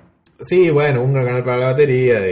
Igual todo el mundo usa esa analogía de los Beatles. Sí, y ahora, ¿vos sos los Beatles? Tipo, no te quejes porque no tenés cosas. Sé increíble. Claro, igual, a ver, sos 8, bueno, la única manera realmente te vas a tener que comprar la consola y bueno, fíjate, te va a quedar como te quede. No hay mucha vuelta. Con la placa lo vas a mejorar, por lo menos no vas a tener el problema de la placa on board sumado al quilombo de 8 micrófonos simultáneos, cada uno con sus propios problemas, y martes 13. Ya nosotros siendo 3, la diferencia cuando traemos un invitado en audio se nota un montón, porque pero porque somos 4 condensers. Sí, si tuviésemos 4 dinámicos buenos o 4 shotguns buenos, podríamos diferenciar la... es lo que al ser a 3 condensers y sumarle uno, estás sumándole de todo lo que termina entrando en un micrófono más, que es el ambiente, el ruido, los rebotes, el reverb, y nosotros mismos entrando en los otros micrófonos. Cada genera eco, generan cosas. Pero eso pasa siempre, eso no es que... Sí, pero si fuesen dinámicos no pasaría, o si fuesen pasaría. Es siempre lo mismo. Mucho menos con un condenser. No, pasaría lo mismo porque... No. Sí, porque... Cuando... O si por el ruido. No, porque vos lo tenés que pensar proporcional a como es. Si nosotros... Sí. O sea, cada persona que vos agregues a la cuenta... No importa lo que venías usando antes. Si vos agregás una persona más, con el setting que sea, estás agregando un problema más y un ruido más y un no sé qué, el sonido empeora, porque obviamente grabado en situaciones no ideales. Pero supongamos que tenés, en este caso, tres dinámicos decentes, como un Shure SM58 o tres shotguns buenos, los que sean. Agregás uno más... Y no se va a notar. Sí, se va a notar. No se va a notar. Siempre se nota. Uno más te afecta siempre. Si no tienes self-noise que venís. Y no tiene self-noise. Pero si no tiene, te estoy diciendo. Bueno, pero es que bueno, ahí ya por ahí con unos shotgun demasiado buenos. Con un Shure se recontra nota. Pero estamos hablando de situaciones especiales. O sea, en todo lo que estamos hablando del podcast es adaptarte a la situación más común. O sea, si vas a sumar invitados, sabés que no vas a poder replicar la misma. Igual, para ser claros, con el self-noise se nota más que nada el self-noise cuando hay un silencio. Cuando están todos hablando, tiene que ser un self-noise muy descontrolado para que entre. Sí, y el problema del self-noise, digamos, se va a manifestar cuando trate de levantar la señal. Claro. Porque de hecho, que en el caso de un dinámico va a ser más notable. Claro, porque vos querés que se escuche más fuerte, porque más fuerte, porque si no se escucha muy bajito es medio choto, no sé qué. Sí. No, inconscientemente el ser humano toma un mejor audio versus el otro fuerte, por cuanto más volumen tenga. Sí, por eso está esta moda. Escuchan un disco de los Foo Fighters. Claro, los discos está todo comprimido, masterizan a punto de la explosión, y algunos de hecho tienen picos y todo para que parezca que te rompa la cabeza. Y después también hay la contramovida de esto, es hacer discos masterizados mucho más chiquitos, no sé qué, que lo escuchás y ya estás, porque ya estás condicionado por el resto de los discos, escuchás eso y te parece una porquería. Ukulele Inferno. Bueno, esos fueron los mixers. Hay una alternativa que es medio lo mejor del mundo que le pasó a la existencia. Nosotros lo amamos realmente, que son las grabadoras portátiles. O están de alone. Sí. La Zoom es como el que inició toda esta moda. Zoom, una marca japonesa que venía a hacer pedales de instrumentos horrorosos. Sí. Si tocaban la guitarra en los 90, olvídense todo lo que le pasó. Claro. Porque a mí me decís Zoom y vomito diarrea. Porque tocaba esas pedaleras infernales con ruidos que son una poronga, pero no. Claro. Zoom es otra cosa, olvidémonos de ese pasado. Claro, no sé, o sea, fue el colmo de reinventar. Como que pasado mañana Manao saque una Magdalena que está buenísima. Sí, nunca tomé Manao igual, pero no sé, queda como en el imaginario colectivo que es una poronga. De golpe, la marca se reinventa con las grabadoras portátiles y pasa a ser estándar de la industria y preferida de todo el mundo. Y con una línea de grabadoras que ahora, digamos, salió la nueva línea, que es la de la H5 y la H6, con una calidad de sonido increíble, se usan además... Pristina. Sí, nosotros de hecho la usamos para grabar. Y a partir de la H4N, que es un modelo que ahora no se va a fabricar más, pero igualmente sigue siendo buenísimo. Y se encuentra mucho en Mercado Libre. Sí, usada. No sé cuánto dura ni eso. Te permite grabar en dos canales simultáneos con Phantom Power directamente a la grabadora. Y aparte no hace falta una computadora, con esto lo llevas y grabás, pones rec en el coso y te graba una calidad buena. Y aparte vienen con un Omni o dos micrófonos. Sí. Vienen con... Sí, no con un Omni. La H6 sí, o sea, esas... Sí, pero digo, vienen con un micrófono que... Vienen con un micrófono incorporado. Si con dos Omni, direccionales. Podés hacer tipo entrevista. Claro, que te permiten la posibilidad de decir, bueno... Voy a grabar bien en un ambiente y vamos a grabar todos en el mismo mismo set de micrófonos. Dos personas pueden grabar. Y es como una buena alternativa o un canal de backup a los canales que estás grabando. La gran ventaja de cualquier dispositivo como un Zoom es que está hecho específicamente para esto. Digamos, la computadora no está hecha para grabar. No. Lo terminamos usando para grabar como usamos todo. Yo grabo una computadora, yo no tengo una Zoom. En casa soy locutor y grabo con una placa. Sí. Pero la Zoom tiene esa ventaja. Está hecho para eso. Es extremadamente más estable. Sobre todo en un podcast que dura 2 horas. Y la computadora le puede llegar a pasar cualquier cosa. A la Zoom no le va a pasar nada. Claro. O sea, es un Falcon. Más allá de sus connotaciones además, de la dictadura. Las Zoom, a partir de la H4N, la H5 y la H6, son placas de sonido. Vos la conectás USB a una computadora y es una placa de sonido, la H6, que tenés 4 entradas. Y tiene plugins integrados. Sí. O sea, tienen reductores de ruido, compresores. O sea, vos metés la tarjetita SD de Zoom a cualquier programa de edición de audio y no tenés que hacer nada. Y tienen los faders que nos dan los mixers también. Sí. Podés regular los niveles de cada... Para mí, gordo que habla. Como placa es buenísima. Yo digo, una placa, ponerle de 3 lucas, una placa que está muy buena. Sí. Ahora, si querés más entradas, o si querés una cosa que sea un poco más que la placa, la Zoom te sirve como placa y además te sirve como grabadora standalone para grabar en cualquier lado sin la necesidad de una computadora, y es seguro para mí la opción que yo recomendaría. Sobre todo porque se da que cada uno termina llevando alguna que otra cosa cuando se hace un podcast. Entonces, por ahí el que pone en la casa no puso la computadora. Claro. Y antes de andar llevando una computadora que es pesada, que es medio un embole, y llevar los micrófonos, qué sé yo, llevas un aparatito que tiene el tamaño... ¿Qué tamaño tiene? Un Walkman grandote. Sí. Y te lo metes en un bolsillo y lo llevas. Claro. Y ya está. Y la verdad que si son 2, necesitas eso nada más. O sea que para construir... Digamos, es lo mejor. Lo que más futuro tiene es eso. Claro. Porque le puedes agregar micrófonos y así como viene, no necesitas más nada. Ya está. Entonces, sí... Sin micrófono incluso, porque dijimos que venía con... Exacto, viene con un micrófono bidireccional, ponele dinámico, integrado. Entonces, sí, sale 6.000 pesos. Versus los 4.000 o 5.000. No, pero te hago esta pregunta. Como para que nos preguntemos retóricamente entre nosotros y nos contestemos. Supongamos que este es un clásico. Bueno, ¿qué me compro? Una Scarlett, que es una placa también, un estándar de la industria.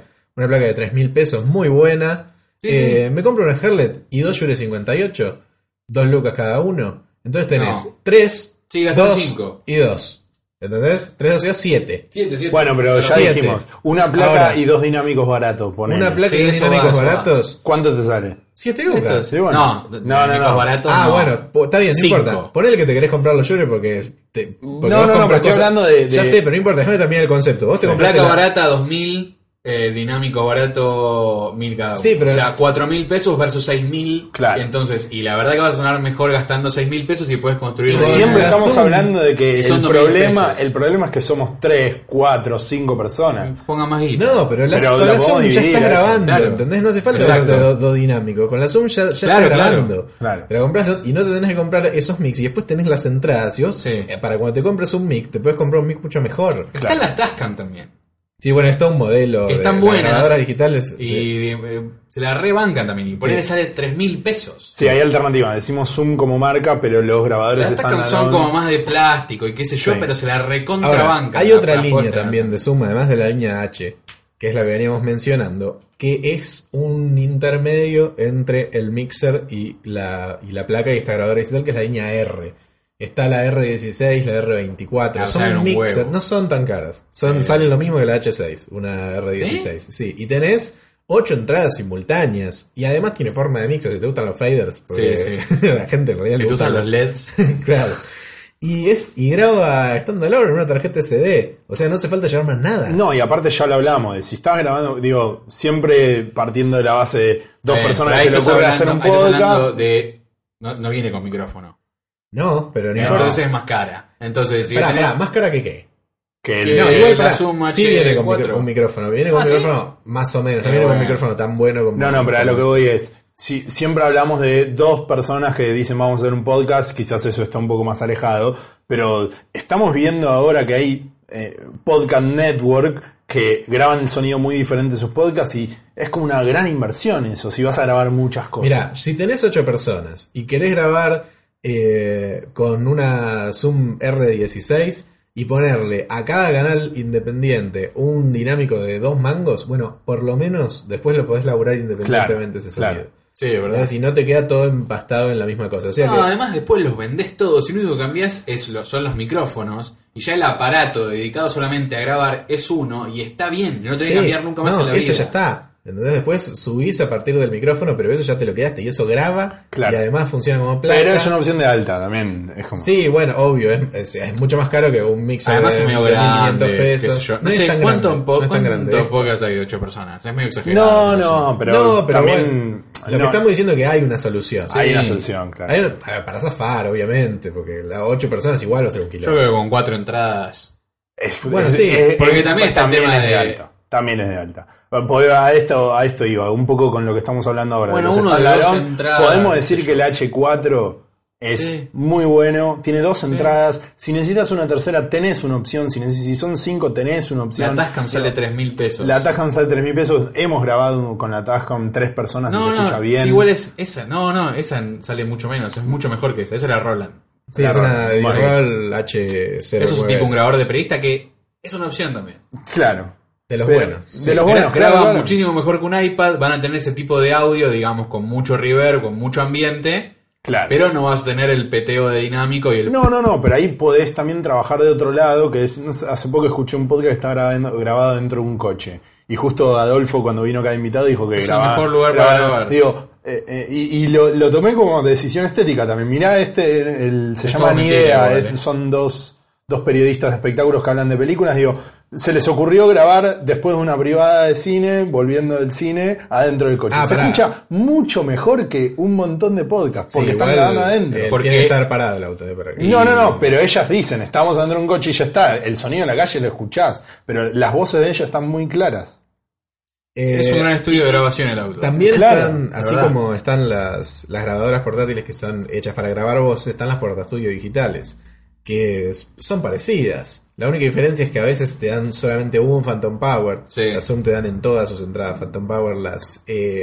pero no viene con micrófono integrado. Si por alguna razón te quedaba... La conseguiste, claro. Claro, una portafolio digital... Nosotros grabábamos mucho tiempo. Sí, nosotros antes usábamos. Sí.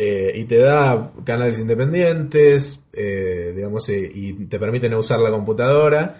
Y nada, y lo mismo. Digamos, cosas que después los micrófonos, por más que... bueno, si tenés los problemas de Phantom Power, bueno, se puede resolver igual. Nosotros de alguna manera lo alimentábamos de otro lado y hacíamos una cosa medio china que mejor no hacer. Pero para cerrar esta parte, un standalone es como lo más recomendable, es el objetivo a conseguir. Te permite muchísimas opciones con todo lo que hablamos antes. Es lo que recomendamos, digamos, de alguna manera. Es lo más recomendable porque es lo que te da, digamos, la piedra angular para seguir creciendo de una manera más fácil y con más calidad, y ya viene con un micrófono integrado para grabar. Sí. Entonces vos tenés algo que es una placa, en algunos casos. Es un coso que graba, por decirlo de alguna manera. Tiene entradas para sumarle, digamos, ya a este coso que graba, y viene con un micrófono. Claro. Me parece que, digamos, es como una navaja suiza, pero en el buen sentido de la palabra. Pero volvemos a decir, como dijimos que no hay soluciones mágicas, tiene sus temas también, que es un poco más caro que un montón de las opciones de las cuales hablamos. Sí, te permite decidir vos, por lo menos. Nosotros vos que decimos, nosotros no, vamos a sonar como si estuviéramos grabando en Abbey Road. Claro. Y no, nosotros elegimos la comodidad de grabar acá y que se escuchen los autos y esas boludeces, no sé qué, para tener el sonido que nosotros consideramos es la mejor opción que podemos tener sin complicarnos la vida. Claro. Tampoco es que es un podcast, o sea, está esta filosofía de... Sí, está el amateurismo y el punk adentro. Pero también esa es nuestra opinión y un poco lo que vemos, digo, en particular... Ya es raro que se grabe con condenser un podcast, o sea, se graban todos con dinámicos. No, para eso voy, digo, a mí no, digo, en particular no es lo que más me molesta un podcast. No, pero por eso, pero digo, también estamos hablando de opciones, pero...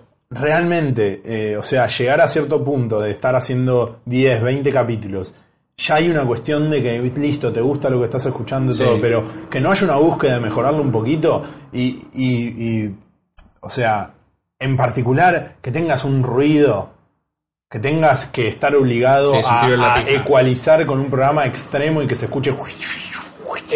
también digo, eso, gran ventaja, no hay otra gran ventaja de los standalone es que la verdad son muy fáciles de usar, no necesitas meterte en un programa de edición para grabar y ya está, después metes la tarjetita a eso voy. Muchos, yo creo que mi vieja la puede llegar a usar, pero a eso voy. Muchos de los problemas de primeros capítulos de podcast son porque se está buscando un software que te mejore los problemas que tenés. No, el software no es mágico. No, o sea, claro, arregla cositas, pero... Pero a eso, digo, y además, la solución a eso es grabar bien. Para mí se adapta también a lo que es la... Como la materia prima y la realidad comida, argentina del podcast. Porque cuando uno se fija en estas cosas yanquis que decíamos muchos... O sea, el estándar de podcast... Allá graban con dinámicos, pero por ejemplo, ellos usan un montón de podcasters profesionales. Usan el Electro Voice R20 y el Shure SM7. Salen 12 lucas claro. los micrófonos. Sí, entonces es como, no es que... Igual suenan adinámico. Suenan adinámico claro, porque claro. ellos quieren ese sonido de broadcasting. Sí, de radio.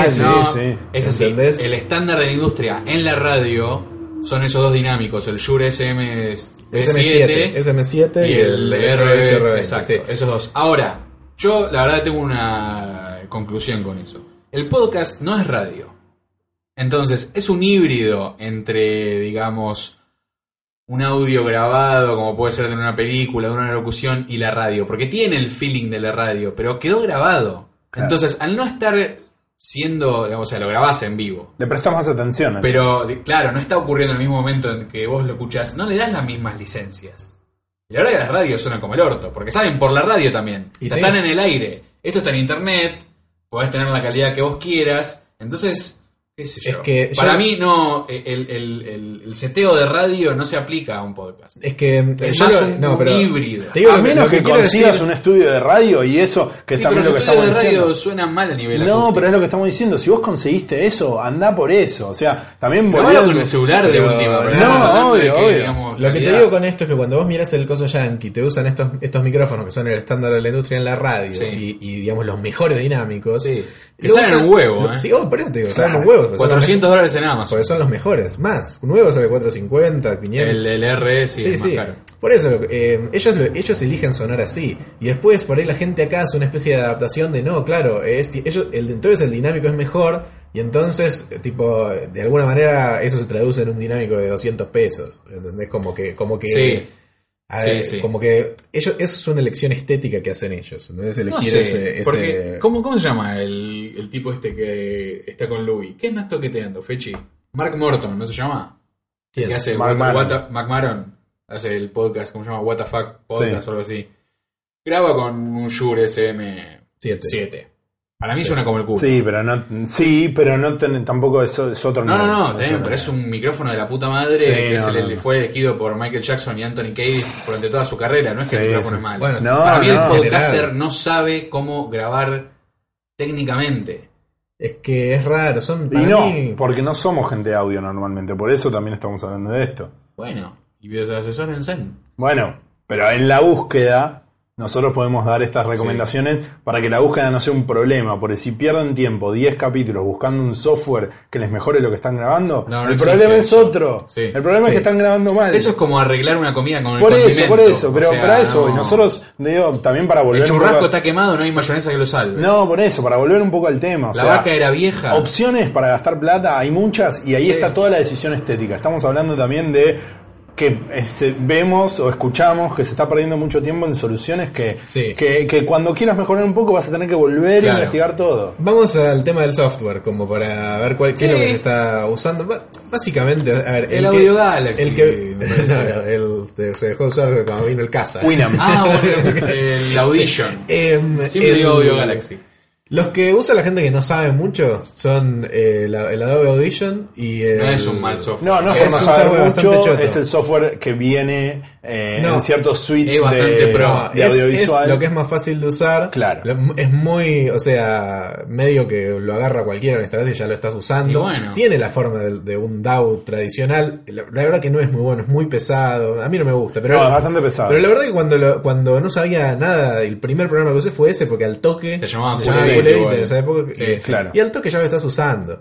Y después el Audacity, que es más parecido al Soundforge. Pero eso es como decirte que esa patilla te tenés que usar, te elegí la que sea más cómoda. Ya sé, lo que pasa es que el software no cambia la calidad de audio. No, ya sé, pero por eso lo que te estoy diciendo es que los programas que por ahí no son los mejores, pero son los que más se usan por su facilidad. Hay dos ya venís de la música y sabés usar otro... Claro, para eso hoy. Hay dos grandes tipos de programas. Los de música que mezclan canales, multitrack, y están tipo Soundforge que son de un solo track. Que esa es la gran diferencia. Soundforge es un gran software. Está bueno para trabajar pero con pero para también que quizás nos quedamos con la imagen del... yo vengo de video con la imagen del Pro Tools, que es multitrack y eso. Y hay programas de un solo canal que son muy buenos para eso. Sí, pero es que le vas a tener que poner música. Yo no uso el Soundforge. Yo la verdad uso uno que no voy a decir cuál es para que no lo bajen. Pero son, digo, hay dos grandes grupos de programas de audio. Sí, en este caso. Sí, multitrack o monotrack. Lo que venimos diciendo justamente de grabar en tracks independientes. Y no, por eso. Igual siempre le terminan poniendo música a veces y otras cosas, entonces terminan usando. Sí, sí.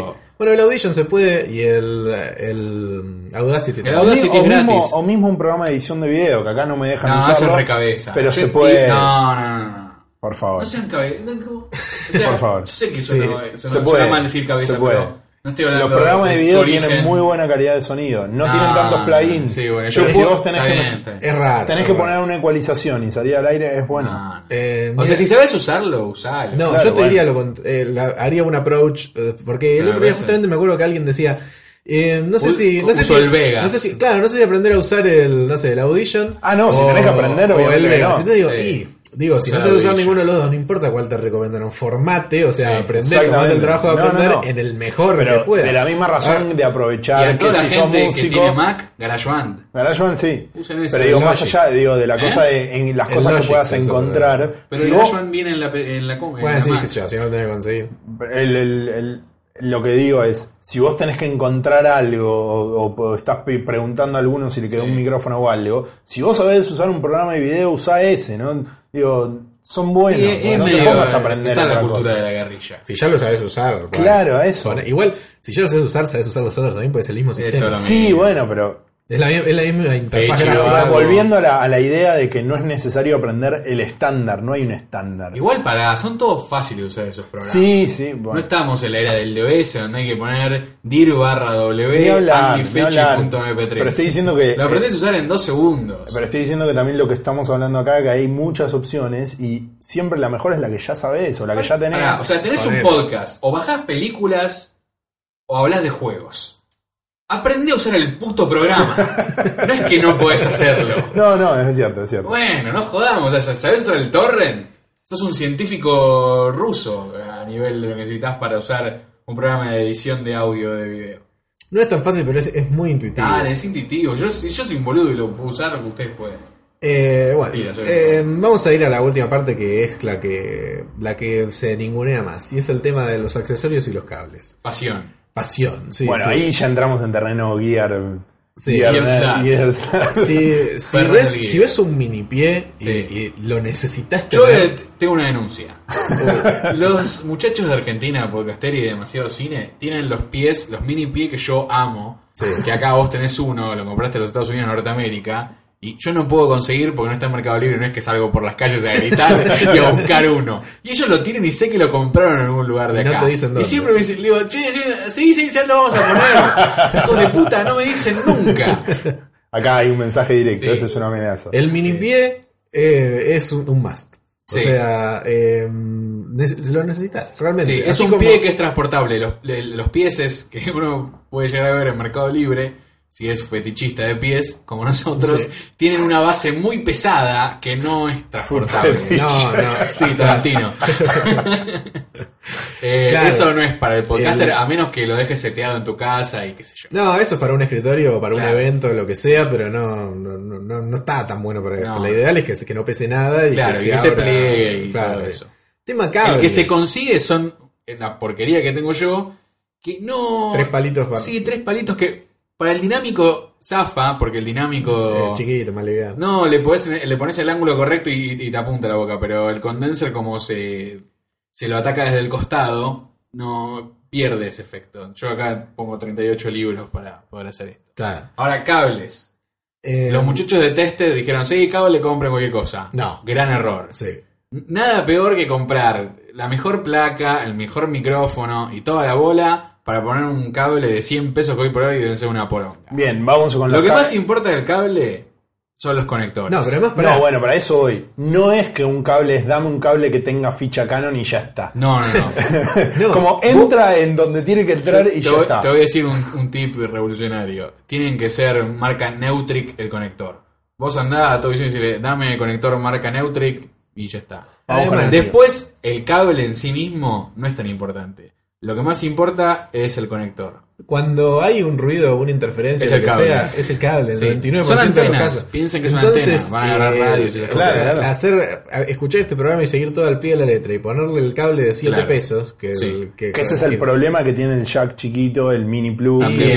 También. No están protegidos con interferencia. Entonces, no están, claro, con todo lo que dijimos, si un cable de mierda puedes tener una interferencia, un ruido espantoso. O sea, volviendo al tema de usar placa, si estás entrando por un mixer, si estás entrando por un mini plug, vas a tener interferencia. Esto se aplica al cable USB también, ¿eh?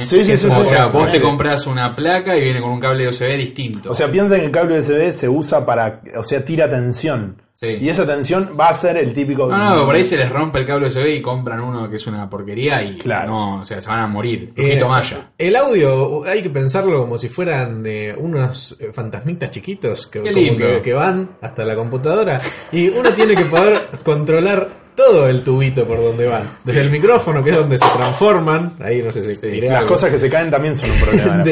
Después el cable que va una represa, hasta la placa, después la placa, después el cable que va desde la placa hasta la computadora y por último la computadora. Todo ahí es el circuito de fantasmitas del audio. Y si hay una de las cosas que es una porquería, ahí ya está. Te violaron a todos los fantasmitas. Una señal muy simple. Si tenés que usar cintas para asegurar algo, ya estás mal. ¿Qué cintas? Sí, bueno, el sonidista y la cinta. Bueno, ese también es otro tema, el por qué hay tanta polémica en torno al sonido, porque están los sonidistas y están los que se dedican al sonido en vivo y los del sonido de grabación. Y los que trabajan con sonido. Claro, y el sonidista es como el sonidista y la cinta. ¿Me explico? Eso es un tipo que usa cinta para su vida. Entonces tienen un Dacia todo roto y así es. Claro, para tocar en vivo es ideal, pero cuando empezás a meter la cinta en el tema de la grabación y se escucha la cinta, se escucha el ruido de la cinta poniéndola. El Jonflex. Claro, se escucha el Jonflex.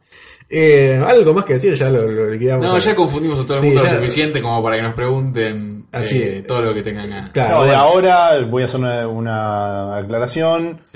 Vita G y Matías Chirri van a poner un índice en este podcast para que ustedes sepan dónde buscar cada una de las cosas. Ya quedó grabado. Nosotros nos encargamos del audio y vos de lo visual. Entonces lo visual implica que vos hagas todo eso. Lo que sí, y después también, esperemos que no, pero puede pasar tranquilamente que la gente lo escuche y empiece la polémica y no sé qué, y todo el mundo recomendando lo que usa y no sé qué, y es como, bueno, no sé. Yo para decir tengo este link al respecto. Igual hay que decir algo que es importante. Si ya tienen algo y ya funciona, no compren cosas y no se vuelvan loco, porque cada $500 que gastan en Amazon, o sea que acá deben ser 1000, igual es un montón. El audio mejora un 1%. Claro. Es así. No estamos diciendo que lo más caro es mejor. Estamos diciendo que hay compras inteligentes por un poquito más. Es fácil llegar a un estándar decente, pero llegar a la excelencia es casi imposible. Entonces no se vuelvan locos. Y en muchos de los casos, por ejemplo el Zoom, que es como creo que la herramienta que más recomendamos, es muy vendible. Podés a los 3 meses aburrirte y mantiene el precio. Nosotros la compramos. Mantiene el precio muy bien. En la industria audiovisual también se usa. O sea, si van a comprar algo y no están seguros, está mal comprar algo barato porque después te lo metes en el orto. Aparte, si vos comprás algo que es un estándar en la industria, ya sea un cualquier grabadora Zoom, Tascam o un dinámico que es un SM58, lo vas a vender porque la gente los compra, porque necesita. Bueno, por ahí vos tenés una sala de ensayo, no es que necesitas un SM58. Bueno, necesitas todo lo del mundo. Hacemos link, como recomendaciones también. Este link será spameado. Sí. Cada vez que alguien pregunte algo sobre audio, no sé qué, después de fumarse esta hora y media. ¿Hora y media? Vamos. Sí. Van a, no sé si alguien... Escúchenlo entero y después si alguien tiene alguna pregunta más específica sobre el tema, ahí la diremos, pero creo que se habló de todo muy confusamente y no van a entender nada. No se queden con nada de todo esto. Podemos comprar mixers, eso es lo único. 38 micrófonos USB a la computadora. Sí, a un mixer. Y escuchen mientras graban, uno por lo menos, o sea, es insoportable escuchar y es muy frustrante también para uno terminar de grabar algo que estuvo buenísimo, o sea, si no se grabó, todo bien, porque bueno, no se grabó, si se grabó mal, a mí me da vergüenza. A mí me daría vergüenza. Qué sé yo. Hemos escuchado porque tienen ruido. Pero ruido... Es un ruido de software. Pero... No, chicos. Por eso la Zoom. Ahí está. Bueno, nos reencontramos en el próximo Puta Ficción. Extravaganza Sessions será el 5, quizás, o quizás empiece la temporada 2, no lo sabemos. Misterio. Mientras tanto, Mercado Libre, Mixer que acepten micrófonos USB. Pará. Pasó todo el capítulo y no dije, no hablamos de series, así que voy a decir, vean The Wire. Uy, no la vean, es una porra. Chao. Puta Ficción, Extravaganza Sessions, especial de audio.